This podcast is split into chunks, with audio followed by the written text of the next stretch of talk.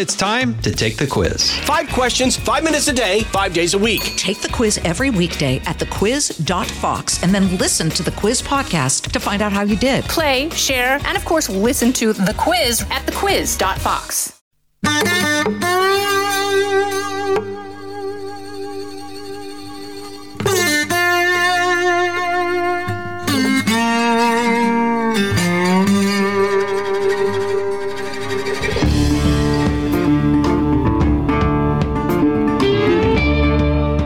this is Trey. Thank you for joining us for a Thursday edition, which is, of course, question and answer time, which um, I will try to provide the answers. Some weeks I do, some weeks I don't, or don't do it in a very pithy way. Uh, but one thing's for sure, we can't do it without Mary Langston. So I hope through the magic of modern day technology, she's with us. Are you there, Mary Langston? I'm here. I made it. How are you, Trey?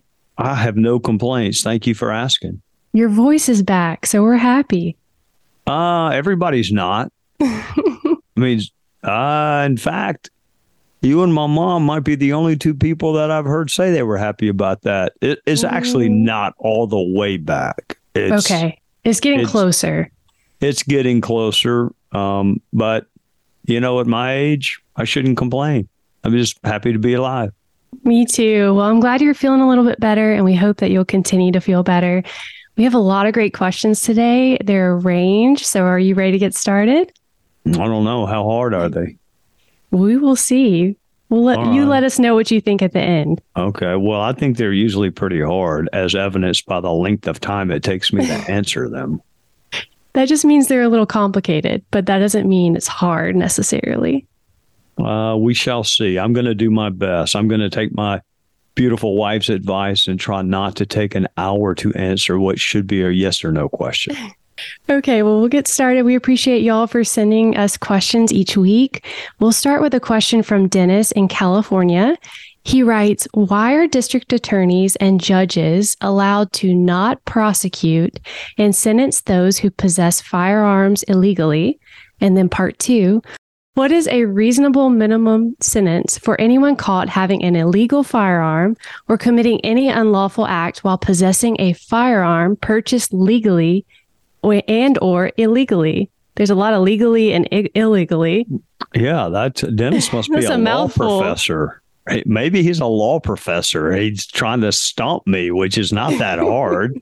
he he could have asked a lot easier question and still stumped me.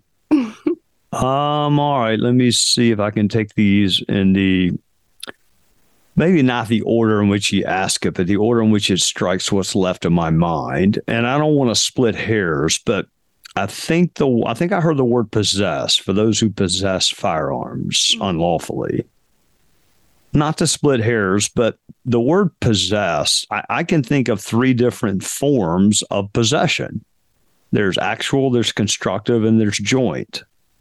So, I mean, these cases come down to facts and what can be proven.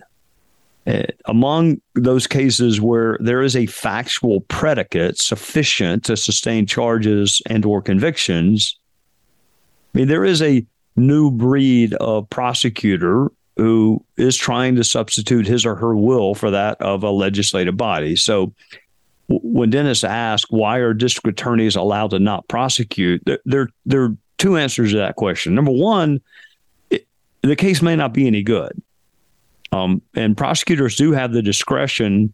I mean, think who makes arrests? Police make arrests. The police don't work for the prosecutors, and the prosecutors don't work for the police. So you could have an arrest, but still the prosecutor does not think the case is either legally sufficient or factually sufficient to take it before a jury or, or to continue the case. Um, so those are dismissed. They're not dismissed because some progressive prosecutor thinks that type of case should not really be a crime. They're dismissed because of an inadequate factual or legal basis for that. So, um, that little dichotomy there, there, there, there are at least two reasons for cases not to to go forward. Now, he mentioned firearms, and again, not not to split hairs, but when somebody says an illegal firearm, my first question is usually do you mean the firearm itself is unlawful, like a fully automatic machine gun?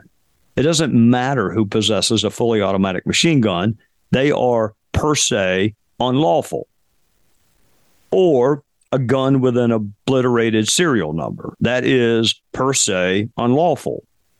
There are other guns that are legal for someone like you, Mary Langston, to possess because you're not a convicted felon and you haven't been court martialed and you don't have a restraining order in a domestic violence case against you. Mm. So the gun is legal, but but the possession of the gun is not legal.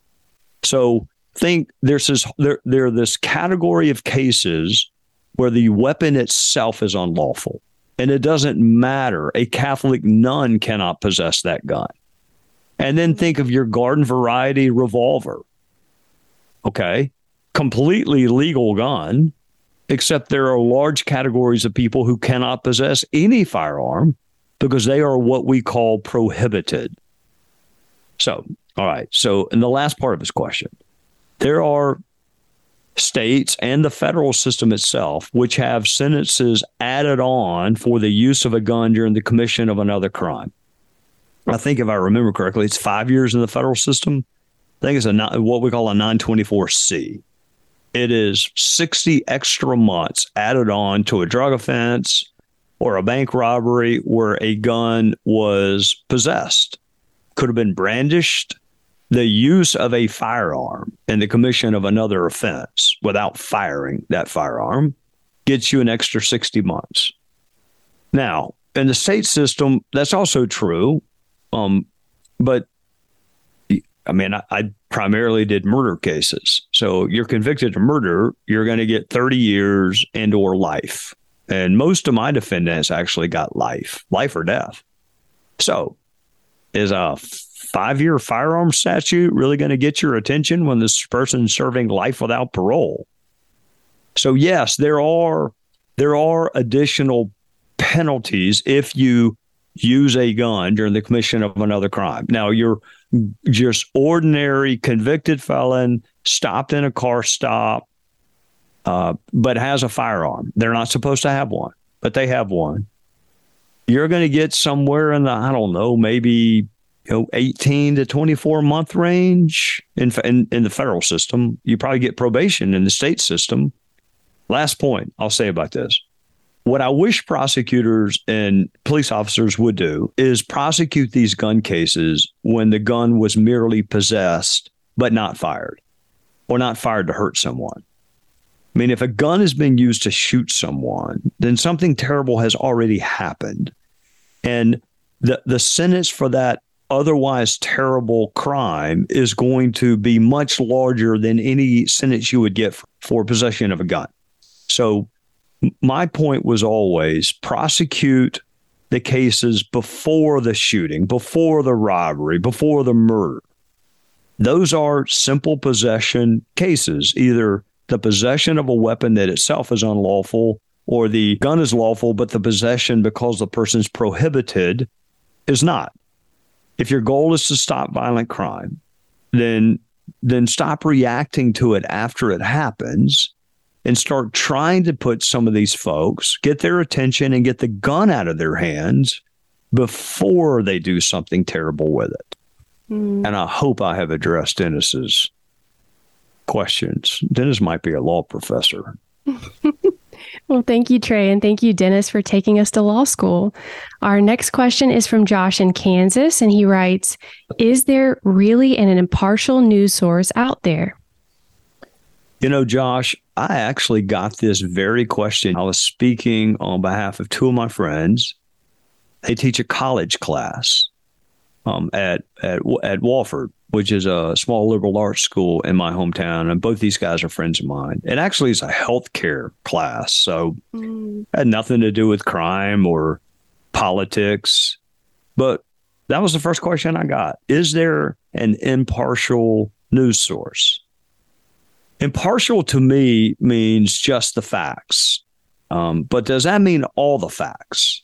So you can have just the facts but just the facts that somebody wants you to have. It doesn't mean that you have all of them. the picking and the choosing of facts is itself, in itself, an editorial exercise. The decision on what is news is an editorial decision.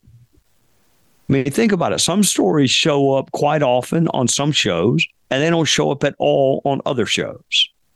So, this is my answer. Uh, the answer is no. Is there an impartial source of news? As I define the term impartial, there is not. So, read it all, watch it all.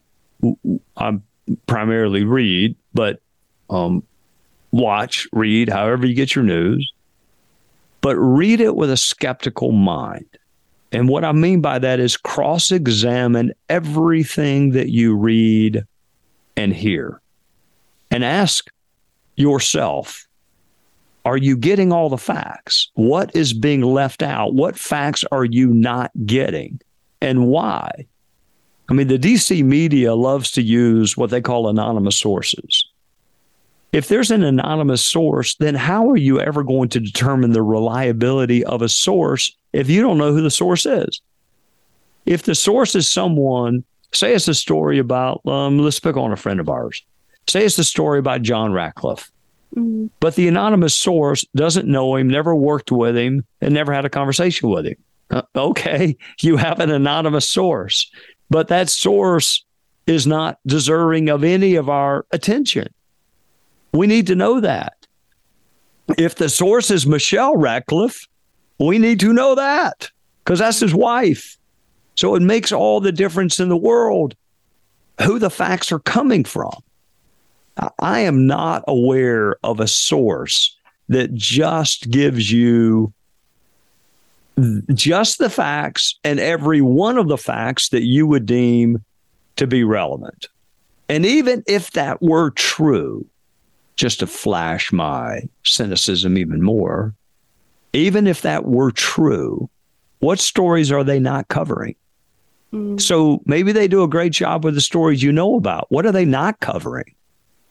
Oh, that's the way I do it. Read everything, ask, how do you know that? What are the limits of your knowledge? Have you given me all the facts? What facts have you not given me? What witnesses did you not talk to? Who did you ask for input from, but they did not provide you with input? That's how I go about doing it. I cannot give you, so, you know, the way to get the truth, I think, is through cross examination. So ask all these questions in your mind when you are reading an article or watching something on television. Well, thank you so much, Trey. Great advice and great questions for us to consider when we're reading news and listening to it and watching it. So thank you. We'll answer more of your questions when we come back. Kudlow on Fox Business is now on the go for podcast fans. Get key interviews with the biggest business newsmakers of the day. The Kudlow podcast will be available on the go after the show every weekday at foxbusinesspodcasts.com or wherever you download your favorite podcasts. Our next question is from June in Mississippi. She writes, What books do you recommend for young people? One for men and one for ladies. She wants to get them for her grandchildren. Oh my lord, this is going to get me in trouble because I, I don't know. I mean, everybody to me is a young person because mm-hmm. they're all younger than I am. So I would recommend different books for you, Mary Langston, than mm-hmm. I would for, you know, a child that's like one of Terry's former first grade students. I would not I would not be good at recommending books for really, really young kids um, because I remember Goodnight Moon, and that's about it. I, I really, my wife would know what books for young, young, young kids. Mm-hmm. So I'm going to assume or I'm going to answer the question as if the kids are um, older, you know, maybe teenagers. And um, I'm also going to give you this caveat. I, I read a lot. I read a lot of books, and sometimes there are words in those books that we would not say in polite company, mm. and I forget about them. They just you know, well, I don't want to break my mom and my wife's heart, but I, I just read right over them. They just they don't have any impact on me. My wife can tell you every single bad word she's ever read in any book. She keeps account of them. I, I don't. So if I recommend a book and it's got a scene in it, or it's got a word in it, or a series of words, I don't want anybody getting mad at me. Mm. I just I, my mind doesn't fo- I focus on what I got from the book. The life lessons, the the the morals if you will. I don't focus on the fact that you know the language may not have been age appropriate. So I'm giving recommendations for kids that are, are at least, you know, high school age, maybe even older. All right. So number one, I am biased towards the three that uh, that I wrote, not because I wrote them, but um, I'm just biased towards them. There's one with Tim Scott on the power of pursuing unlikely friendships, and that book is titled Unified. And I think it's good for everyone because there's a lot of value in having relationships with people who don't look like us, think like us, worship like us, vote like us. Mm. I wrote a book on how to persuade people um, by asking questions. Uh, that book is titled "Doesn't Hurt to Ask." I it is that book is used to teach a law school class, but you don't have to be in law school to benefit. I mean, from knowing how to ask questions, and it's not written for lawyers; it's written for everybody. And then I've got a book on making decisions. And I would really, really, really recommend this book for young people. Mm. Uh, that way they don't make the same mistakes I made. I mean, I don't want them winding up, you know, with the regrets that I have. So I would recommend that book. Mm. Now, having said that, beyond the three uh, that I had a hand in writing, um, most of what I read is historical fiction. Um, I, I, read very, very little of what other people call self help. Um, a lot of people swear by that. Uh, my friend Tim Scott um, reads some of that reads a ton of book on leadership. I like to read historical fiction. I'm gonna give you some titles, but I'm gonna issue my disclaimer again. If there are words in there or scenes in these books that I have forgotten about, I do not want people getting mad at me. Mainly my wife. Mm. So here goes. Uh, Gates of Fire by Steven Pressfield. Tides of War by Steven Pressfield. Afghan Campaign by Steven Pressfield you may have picked up that I'm a Steven Pressfield fan. Circe by an author named Madeline Miller. Um, I love Greek mythology, but there is a fabulous point at the end of this book that is um, it is so thought provoking. I would recommend a book called The Alchemist, uh, A L and then Chemist, The Alchemist. I would recommend a book. I think Mary Langston, you, I, I think you've read several of these. I think you just finished All the Light We Cannot See, right? Mm-hmm. I would recommend Great that. Book. Yeah, I would recommend it. I would recommend Anna Karenina. It is a hard read, but if if young people are wondering what love is and what it is not, um, then I would I would recommend Anna Karenina. Right now, I'm reading a book called The Water Dancer again, uh, historical fiction, but so many life lessons. The tattooist of Auschwitz, same thing. So many life lessons. Uh, there's a book called Exodus, and I don't mean the book in the Bible where the Ten Commandments are housed. I mean, uh, written by Uris, uh, Exodus. So I better stop there. I, I love all of those books. Again, June, let me know the age of of your grandchildren and maybe I can consult with my wife and come up with a better I mean if they're like 7 or 8 I need some help from my wife. If they're mm-hmm. 17 or 18 this list I gave will suffice. Well thank you Trey. Maybe you should teach a literature class next. Um uh, you know well, you know, because I do teach class, I, I, make them read short stories, even mm-hmm. in some of the classes I do. I the Birthmark by Nathaniel Hawthorne. I I love it. I mean, literature can make you think. Um, mm-hmm. So that's why I like it. I'm going to add one more to your list. Is hopefully I have the name right. Mark of a Lion series. You and Terry both introduced it to me, and it's Oh, yeah. wonderful. Yeah, she's rereading it right now. She It's is. by Francine Rivers. Yes. hmm But great Oh. list, and hopefully that's helpful to you, June. But yeah, let us know if there's a certain age, and we can get back to you on it, June.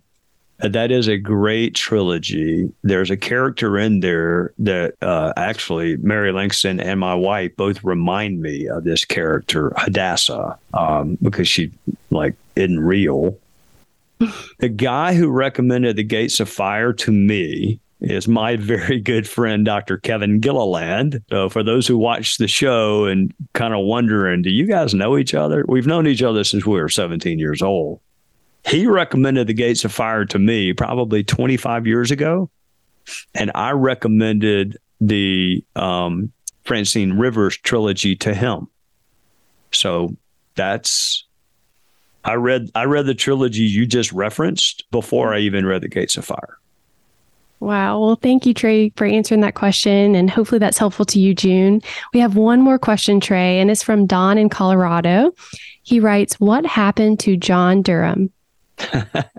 what happened to John Durham? Well, he investigated for years. Uh, I know of one conviction he got by way of guilty plea. That uh, I, there may be others. I'm certainly aware of that one.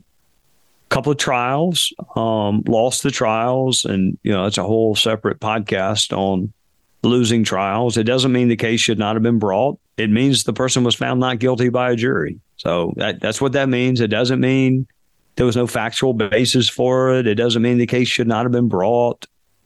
Um, but he lost. He lost a couple of trials I can think of. I mean, to me, the moral of the story with John Durham is to be really careful with the expectations that one sets.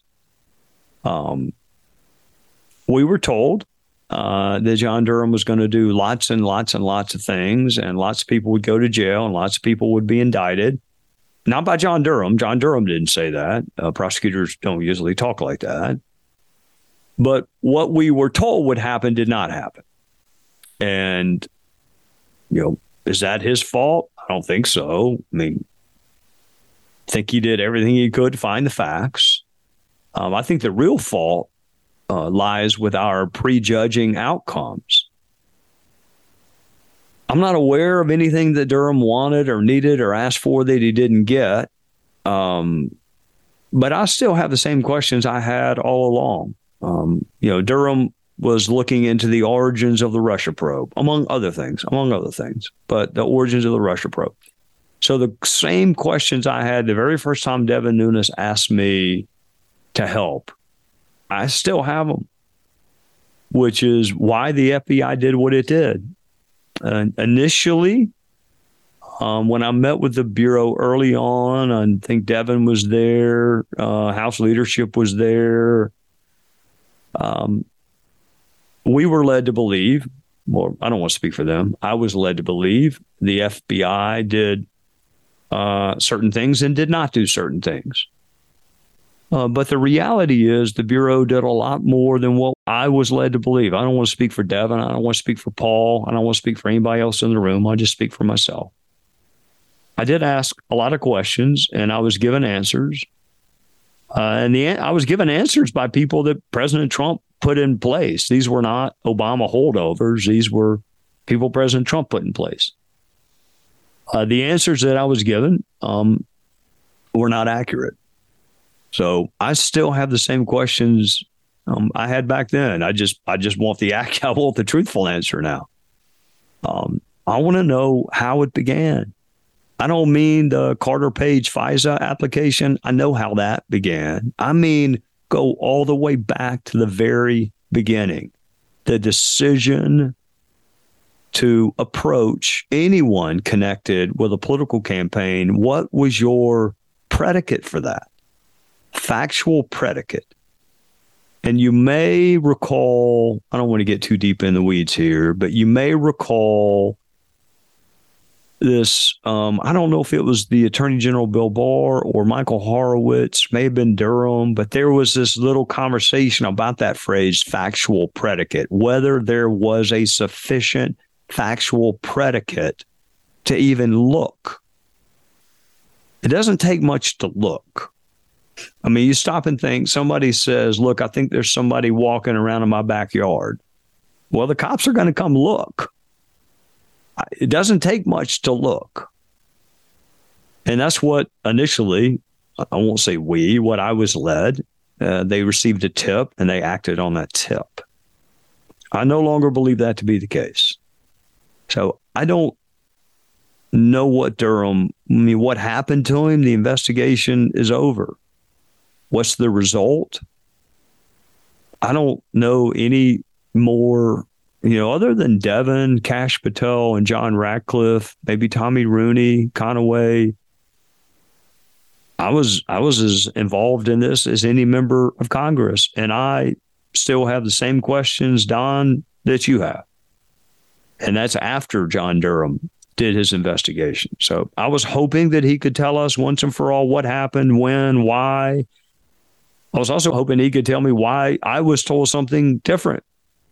Um, but to date, my questions remain, and John Durham's probe um, has been wound down. And um, I still have the same questions I had the very first time I heard it, which is why? Why, why, why did the Bureau do what the Bureau did? So that is a not satisfactory answer, Don, but I am every bit as unsatisfied as you are. Well, thank you so much, Trey, for answering these questions today. We appreciate it. All right, Mary Langston. Um, I want you to field all the emails and and tweets and whatever else we get about how in the world Trey could recommend a book that had a bad word in it. I want you to be prepared to say, look, his memory is terrible. Um, and he just didn't remember that that word was in there. so I don't focus on that. I focus on what I get out of it. And mm. um, some of these books are completely not age appropriate for small children. But uh, some of them, particularly when you get into your teens and you're looking kind of for the purpose and meaning and significance in life and you know what to what to kind of invest in with this gift you have called life mm. uh, these books can change your life so that's why i recommended them well, thank you for recommending them, Trey. And we can always ask Terry if we need younger books. Uh, or or books that don't have any bad words in them. Yeah, she would be like really really good at both of those. Although mm-hmm. I tell mm-hmm. Terry there are three words in the Bible that she won't let me say. So and that's her favorite book of all, and there are three words in there I can't say. So I, I she, she's got pretty pretty strict like word count for me on what words I can and cannot say but hmm. she's got no control over what I think. And because I'm a golfer, I am free to think all those bad words when I'm hitting bad golf shots that I want to. well, you do you, Trey, and hopefully we have good weather this weekend so you can be on the golf course and maybe not thinking those words, maybe thinking positive things, but that's up to all you. That, all that positive self talk. all my friends tell me, you mean you shouldn't scream at yourself. I used to scream, I hate you at myself after I hit a bad shot. Mm. I didn't really, I mean, I don't think I really hated myself, but I certainly didn't like the result. But I need to try that positive thing a little bit, I guess. But maybe I'll try it this weekend. We'll, I'll let All you know right. how it goes. That sounds good. And we will see you next Thursday, Trey. And thank you again for answering the questions. You're so welcome. Y'all keep them coming. It's one of the mm. highlights of my week, and it's the uh, the only time Mary Langston takes my call. So keep the questions coming. Thank you. Y'all have a great week. Y'all have a great week. Listen ad free with a Fox News podcast plus subscription on Apple Podcasts. And Amazon Prime members can listen to this show ad free on the Amazon Music app.